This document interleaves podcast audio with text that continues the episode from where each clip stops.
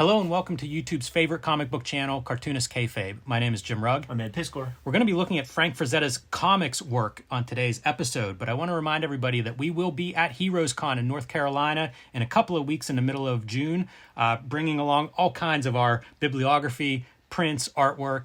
Uh, that's a great comic show, so stop by at the Cartoonist Kayfabe table if you are attending HeroesCon, and consider attending if it wasn't already on your calendar. I also want to let everybody know that we're gearing up for Cartoonist Kayfabe Comic Book Christmas in July. The last weekend in July, we take our doubles, we take some of our comps, we take some just great comics, and we put them in local lending libraries around us. And we invite all of our audience to do the same. We know there's a lot of creators out there that watch our shows and have their own collection of comps. We know there are a lot of collectors out there that end up getting doubles because uh, you can't help yourself when you're digging through those back issue bins. Take some of those good comics, spread them around in the local lending libraries in your neighborhood, and let's try to grow some new comic book fans. We did this last year. It was a great success. Uh, if you do share some in your local lending libraries, take some pictures and share them on on your social media to uh, spread the word, and let's grow some new comic book readers. Let's do it.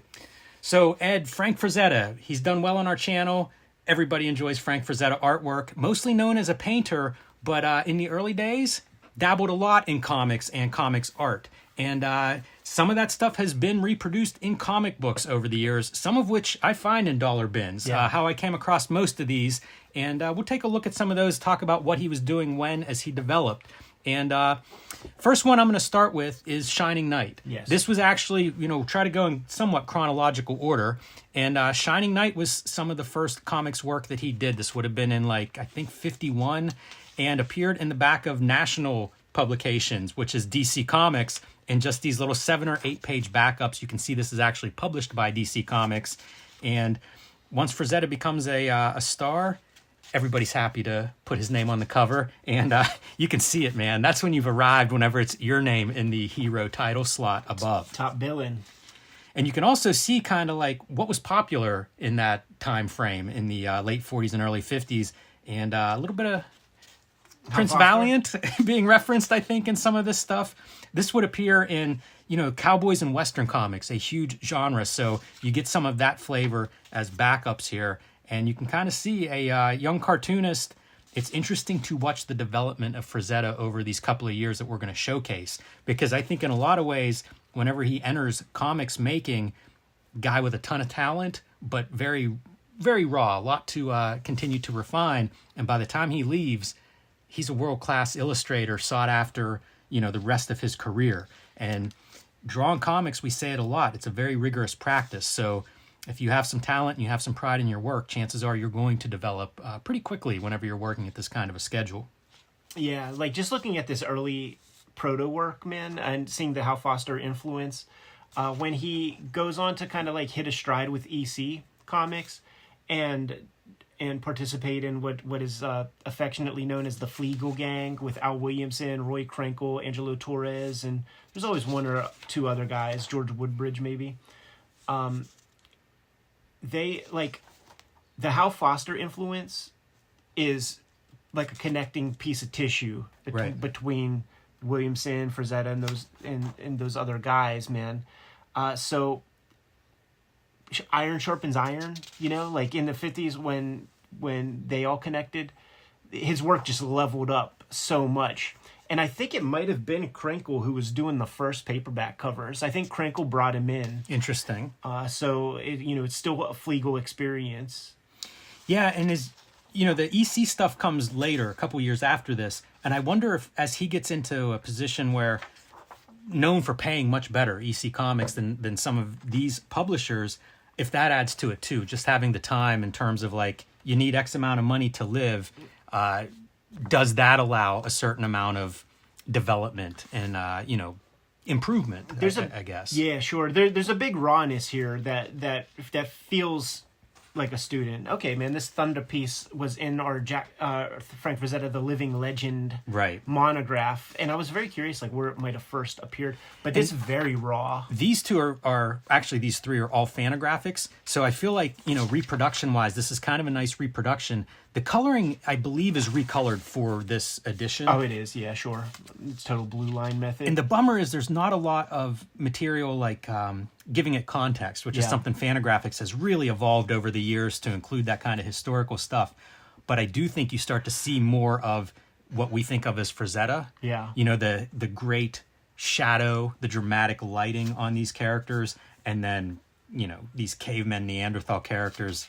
I mean, they, they stick with him throughout his career, you know, like a lot of this stuff, it's funny to see it port into his uh his paintings and his covers and stuff. And we've looked at some uh Foster recently.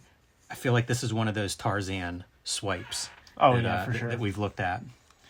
And that Thun'da piece was drawn several times. I bet this is from Foster, like like all the best stuff in in in that first Thun'da story. Like there there was one of the famous uh, Foster swipes.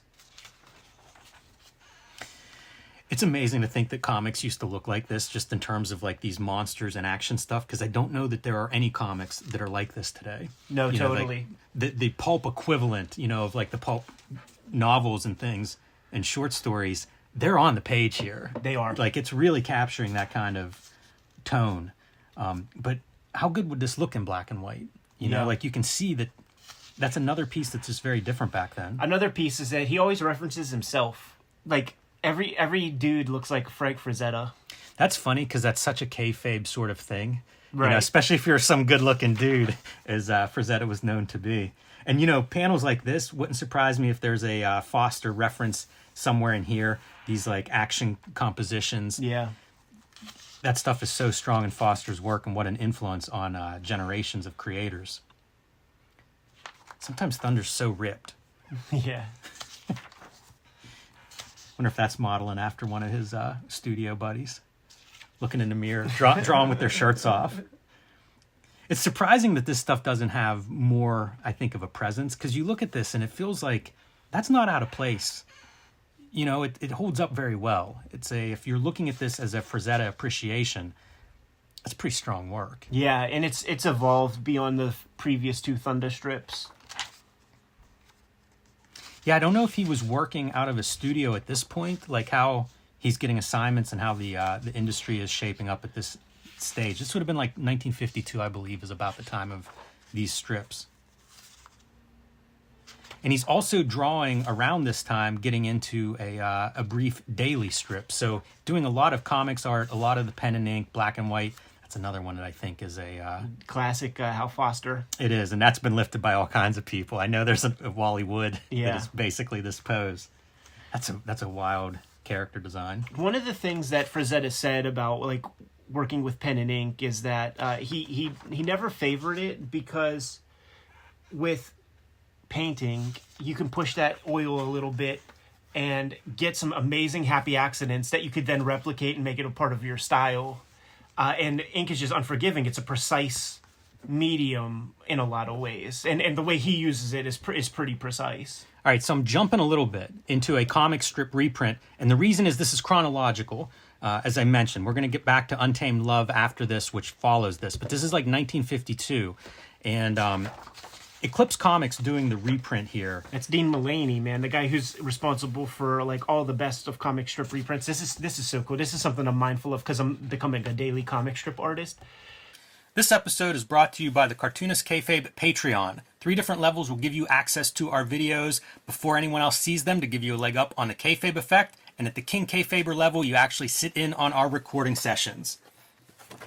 This episode is also brought to you by the books that we make. You see our bibliography in front of you right now. In addition to all of these books, Ed Piskor's Red Room, Crypto Killers, the new season of Red Room is now out. Issue one is available now. Issue two cover here. There are also a clip of variant covers by Ed, Peach Momoko, me, and many other great artists. The other big book that Ed is releasing later this year, Hip Hop Family Tree, the Omnibus, collecting all of the Hip Hop Family Tree strips in one handsome five hundred plus page volume, including over one hundred pages of new material. That'll be out in time for the holidays. Got to pre-order it now so Fantagraphics knows how many to print. There's also an omnibus collection of X-Men Grand Design coming out later this year. Again, pre-order that one today. Let them know how many you need because some of the X-Men Grand Design three volumes are out of print. So get that one big, handsome, collected volume. My next big book later this summer, Street Angel, Princess of Poverty from Image Comics. This is available for pre-order now. Collects all of the Street Angel comics that are not in Street Angel, Deadliest Girl Alive. Also available and back in print from Image Comics. You can also pick up my Hulk Grand Design with the fluorescent green cover. You cannot miss it. As well as Plain Janes, the first young adult graphic novel. And now back to our program.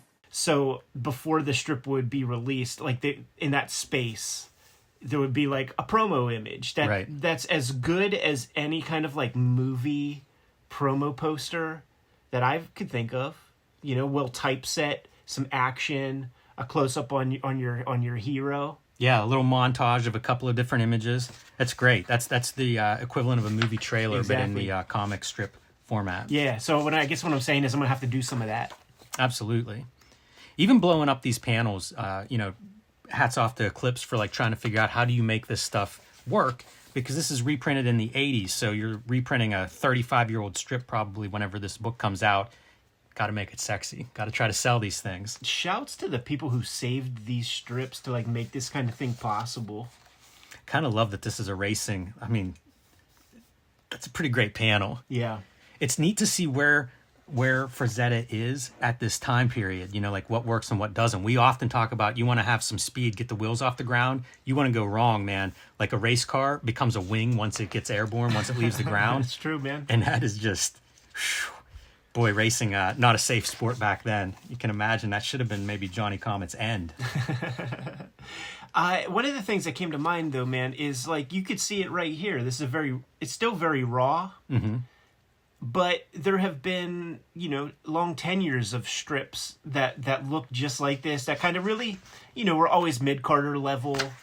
You know, your Tim Tyler was the name of one of them, like that type of shit. That had years worth of chronology, but they kind of like were mid-Carter. And that's what this feels like. You know, obviously it's Frazetta art, so you know it's good. But it, it brought up this like insecurity in my mind uh, that that... comes up every now and then when you see this kind of thing, because we know what happened with him. We know he went a certain direction and kind of felt found his niche. But I often wonder and, and get nervous about like missing the opportunity of like really finding out what your niche is. You know, like one of the thoughts that c- would come to mind is like, you know, woodworking with an an inker. Like, is there an inker out there who could like take my work and fucking present it in the, the the absolute best way possible, you know, like things like that. But it's just like I'll never find out, um, and that and that's what this kind of represents to me. Like he could have probably have done this for years and missed out on a lot of like what becomes Frank Frazetta. You could see like the spotty different versions of like getting these strips. Look at that. Yeah, we well, got to imagine like I, I guess this strip must have been canceled after a year. I mean, I, I doubt if it's going successfully and Frazetta walks away. No, yeah, of course. So you know there are natural breakpoints, I suppose, like that. Um, and it's like anything else that you struggle with. Like you do it, if it doesn't work, you change something. You get to see more and more modern Frazetta in there. Yeah, it's really neat to see him going through here because there are glimpses where you go, oh yeah, I could have picked that panel out as being a Frazetta. And then there's a bunch of panels like I would never, if you showed me that panel, I wouldn't think Frazetta. It looks like Al Capp, you know, like like his uh, Lil' Abner type work. Which is where Frazetta goes after this. Mm-hmm. You know, like in fifty-three, he starts uh, assisting on Lil' Abner. Um, and that's in this introduction. You know, I'm not some great comics historian to know that, but you do see like that is the direction he's going. And you have to assume with the successful strip like a Lil' Abner, and you're a new strip artist, you are going to reference some of that stuff. You know, it would make sense that there are panels or characters that resemble whatever the most successful strips are. Yeah, and that's the thing. Like, there's nothing in this strip that provides much of a hook. Like, we saw the racing stuff at first, and that was like a MacGuffin to get you to read it. But you start to see less and less of it, presumably because that shit is hard to fucking draw, yeah. Certainly on a daily basis. You know, look at how we're kayfabing cars and shit at this point. Well, yeah, I wonder how much time he's putting into this, too, because that Thun'da comic that I was showing, he's also drawing in nineteen fifty-two. Um, you know, is he assisting someone else? Does he start with Lil' Abner in that time frame? I don't know, but you do wonder, like, how much time can you devote to a new comic strip that may not be doing that well? You know, like some of this stuff really is impressive. Very sensual. Yeah, and it feels like, okay, he's inventing something there, or he's he's doing something that's him and maybe a little bit different than your typical comic strip. Yeah, pretty uh, pretty interesting collection. Boy, that's a strange panel. If you told me somebody was uh, hanging out in the studio that day and drew that, it wouldn't surprise me. It just looks different than every other panel I, I think that we've seen so far. Yeah, yeah, like the fidelity of the different, each strip looking a little different in terms of like dot game mm-hmm. and, and bleed and stuff. That that that adds to that. Talk about a challenge like for uh, Mullaney or whoever was editing this to put together. I bet they had to use all kinds of source material and just take what they could find in order to get as complete a reprint as possible, because I don't think this is complete. You know, I think yeah, there's, there's a strip or two missed in here and there that are just like lost to the age. It might be like, you know, just fucking gone forever, really, if you think about it. And if you're reprinting it from published sources, those things are going to vary from newspaper to exactly. newspaper and from day to day based on engraving and printing. Yeah, totally. Even like the that. same copies may, uh, you know, the same day's newspaper would probably vary quite a bit from uh, one end of the print run to the other. Yeah, it makes me makes me just want to sing the praises of like forward thinkers like Bill Blackbeard, who yes. who maintained massive collections of these strips. Like like I imagine I imagine that he probably had to buy maybe the newspaper two or three times uh, per day, because when you cut one, you might be cutting into another on the back or something like right. that. Uh, so and and he just kept these shoe boxes like a, like a hoarder, really. And absolutely, I think I think uh, didn't Caitlin McGurk say that there were like two or three like uh, Mack trucks that had to come to deliver yeah. those Mack. The, all the contents of those Mack trucks was in a dude's house. I just saw a video of them going through some of that collection, the way they catalog it. Yeah, and I mean, it's cool. Like a lifetime of probably sorting that just to organize it all. They they were organizing it ten years ago when I went to that residency. So I wanted to point out the difference in fidelity yeah. between this strip and this strip. You can see it really illustrated, I think, in his signature. Uh, you can see it in the screen tones. You assume that if you saw the originals of these two, they would look almost identical. Yeah. But the difference in reproduction kind of lets you know how different it is, like the source material and what they're trying to clean up. So kind of a, a, a pretty neat snapshot, again, of a guy who goes on to be a giant. But at that time, you can kind of see him growing and trying things and, and feeling his way around. So uh, in addition to going to work on Lil' Abner in fifty-three... he also does some romance comics and some E C comics, which I don't have the E C comics here. You know, those are frequently reprinted by various E C rights holders, and we've looked at some of that. But this is another Fantagraphics and a reprint of uh, romance comics that he was doing and kind of starting to look more and more Frazetta-like. And yeah. you see it in beautiful women, right? You're going to do a romance comic, you got to draw good-looking women, and uh, who better than Frazetta? Yeah. Certainly seemed to be something he was interested in and put some effort into. They all got those baby blue eyes, man, where it's just like that, those very scary eyes where you could see the pupil and then just like that iris is drawn. I see so much of like a Dave Stevens, you know, oh, yeah. had to be a fan of this stuff. And I like how cartoony the figures are. It's like, oh yeah, pretty girl, but also like kind of exaggerated, you know, rounded and, and things. Probably doing that strip work really, really, uh, you know, just added some craft to to his game, dude, because the weight of those figures is better than like the Thun'da era where mm-hmm. they're pushing her chest out and all looking weird. Yeah, they feel like uh just a little bit sexy, you know, the good looking guy, the good looking girl, throw some shadows on him. Very ambitious camera angle right there. You have to imagine that that's a photo. Yeah, it's really strong, and also like pretty risque in terms of what you're showing in nineteen fifty-three. You know, I mean, it's right before the Comics Code, but also it feels like there's probably some boys reading these romance comics to uh, to look at the Frank Frazetta girls. Yeah. Using Leroy Letter probably because uh, E C is starting to uh, come to the fore in terms of quality. Want to start to confuse the reader with, uh, you know, may- get them to think that you're an E C comic also. nineteen fifty-four on here, so some of near the end of his comics. This uh, drawing run. This color fucking sucks, man. Yeah, this color's rough. Hey, you know what else this is? Is uh, concurrent with like Alex Toth romance comics. If yeah. you ever see those things reprinted, it would be like almost the exact same time period. And uh, you can see another master, black and white, and how they approach the uh, the romance genre as well. And he would have been doing his E C comics at this point, so mm-hmm. he's seeing Wally Wood doing his fastball and like all those guys. This this piece of sculpture in the foreground to me, right out of a, like an E C comic. You know, like you can imagine him going from some E C comic over to this job and just like keeping some detail in there. A lot of screen tones, you know, used on this stuff too. Just don't see any of that. And then check out like the drawing for her dress and the shading on the leg and the vegetation. It is just like dashing through the inking on that. The whole Next Generation, the Wrightsons, the Kaludas, will take from this kind of drapery and like push that dra- exact drapery so much further. And here's where we go, like, his next stop is dramatic painting. Like, look at the light. Yeah. You know what I mean? He's he's got that. Probably using Ellie for reference. Hard silhouettes and stuff. Like, the light is such a big piece of this strip. Must be maybe the most, you know, like, like again, the last of these that he does. But you see just dramatic lighting after dramatic lighting. And now here we are in daylight, and all of that kind of lighting has completely changed. If you saw this in black right. and white, you'd know instantly whether you're looking at, again, was it daytime, was it nighttime? As soon as we drop into night, we get those romantic shadows. Love these poses. Yeah. It's a very sensitive line, and it doesn't reprint well uh, at, at times.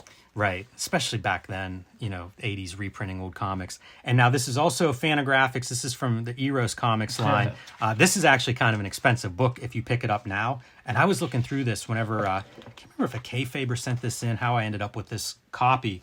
But I'm looking at this and I'm like, what the heck are these things? You know, like they're very bizarre texts that are con- quietly in the darkness she undressed. So what is it, like a weird paperback or something? That's what exactly what this was, was paperback art for yeah. like those... borderline like uh you know they're the adult paperbacks that come up in in the fifties. That's what these are, and they're not covers, they're actually interior illustrations for that stuff that would be captioned.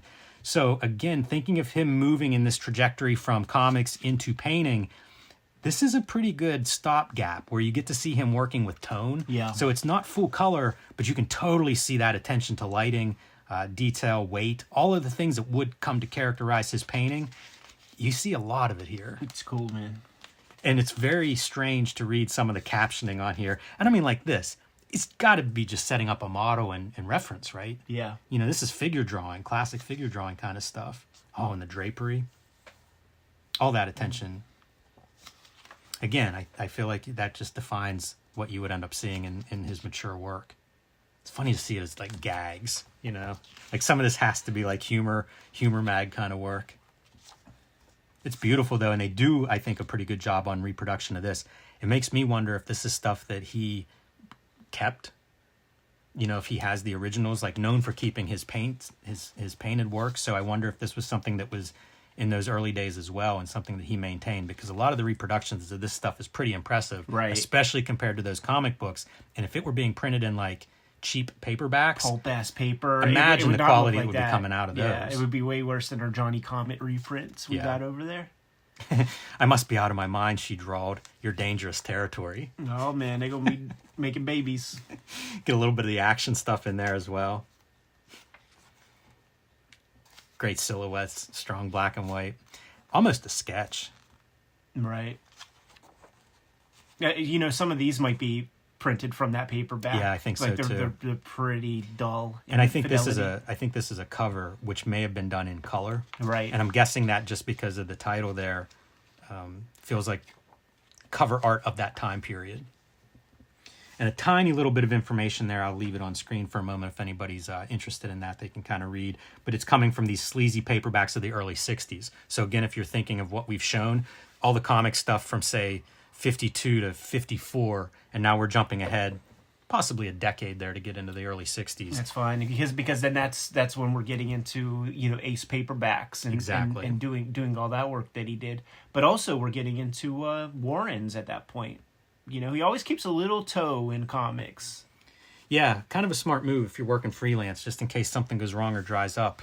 Keep those contacts uh, handy. And it's so pulpy that, that like the comic fan is going to be, you know, like they're the ones buying the Death Dealer posters and the Frazetta catalogs right. in nineteen seventy-two. It, you know, it's not some businessman who's reading weird spank books. It is funny, though, to think of it as Eros, considering like what they publish. Yeah. And then there's something like this, which is, all things considered, very tame. Yes. Very tame and, and kind of a classic. Right. Uh, not not quite what I associate with that imprint, but... You can also see why they would do it. You know, it's kind of Absolutely. An anchor to get everybody to uh, to look at that imprint and maybe sell a couple extra of those copies. Absolutely. Rising tide raises all ships, man. Good to go? I am. Kayfabers, like, follow, subscribe to the YouTube channel. Hit the bell so that we can notify you when new videos are available. Jimmy and I are going to be going to HeroesCon in a couple of weeks. Uh, it's Charlotte, North Carolina, man. If you're going there, go look for the uh, Cartoonist Kayfabe booth. Come hang out, say hi. Also, uh, the last weekend in July, Saturday, is going to be Cartoonist Kayfabe Comic Book Christmas in July. This is the initiative that Jimmy and I have put together where we are supplying our local uh, free little lending libraries, you know, those little structures outside of businesses and people's houses in, in, in the neighborhood that have a bunch of free books. We're putting comics and uh, magazines and our, our doubles, our comp copies in those, and we encourage you to do the same. Uh, you know, hashtag us in those images. We'll repost them, we'll retweet them, et cetera. It was a big event last year. Let's double those numbers this year. But the videos are brought to you by the books that we make. So, Jimmy, please tell the people what you got coming out. Street Angel, Princess of Poverty is my next book from Image Comics. It'll be out later this year. It collects all of the Street Angel material that is not in Street Angel, Deadliest Girl Alive. Image just reprinted Street Angel, Deadliest Girl Alive. So if you missed it the first time around, pick that one up now. No overlap between those two books, but it will be a complete set of Street Angel if you get them both. Hulk Grand Design is also in stores. It's a big oversized package with fluorescent green ink on the cover. You can't miss it. If your comic book store has it, you will see it when you walk in. Uh, pick that up while supplies last. And uh, the first young adult graphic novel, The Plain Janes, also available. You can also join me on patreon.com slash Jim Rugg, where you can see my latest comics. I'm serializing there weekly on my Patreon. Hip Hop Family Tree Omnibus is coming to you in time for the holidays. Uh, collecting the four volumes of Hip Hop Family Tree that are out there, five hundred plus page uh, collection with one hundred forty pages of material that is not in those first four books. Lots of additional artwork was generated this year to uh, support this book and, and, and make it a holistic, uh, you know, singular thing. Also, uh, X-Men Grand Design is coming back to print in a handy-dandy uh, trade paperback. We're calling it the X-Men Grand Design Trilogy, about two hundred fifty, two hundred sixty page trade paperback collecting all my X-Men Grand Design work is going to be out in time for uh, Christmas also. Red Room is the focus right now. There's the cover to uh, Red Room number one, came out in May. Issue two comes out in June. Uh, Murder on the Dark Web for Fun and Profit is the name of the game. Each issue completely self-contained. You see an issue, grab an issue, support the issue. You dig it, grab another one. Two trade paperbacks of Red Room are out there. Uh, the Antisocial Network and Trigger Warnings. Support our comics. Keeps the lights on in the studio. Keeps these videos coming to you on a daily basis. What else do we have going on, Jimmy? Subscribe to the Cartoonist Kayfabe newsletter at the links below this video. You can also find Cartoonist Kayfabe t-shirts, merchandise, mugs, fanny packs, stickers, and lots more at our spread shop. That link is also under this video. All good ways to support the Cartoonist Kayfabe channel. Give them those marching orders, Jimmy, and we'll be on our way. Read more comics.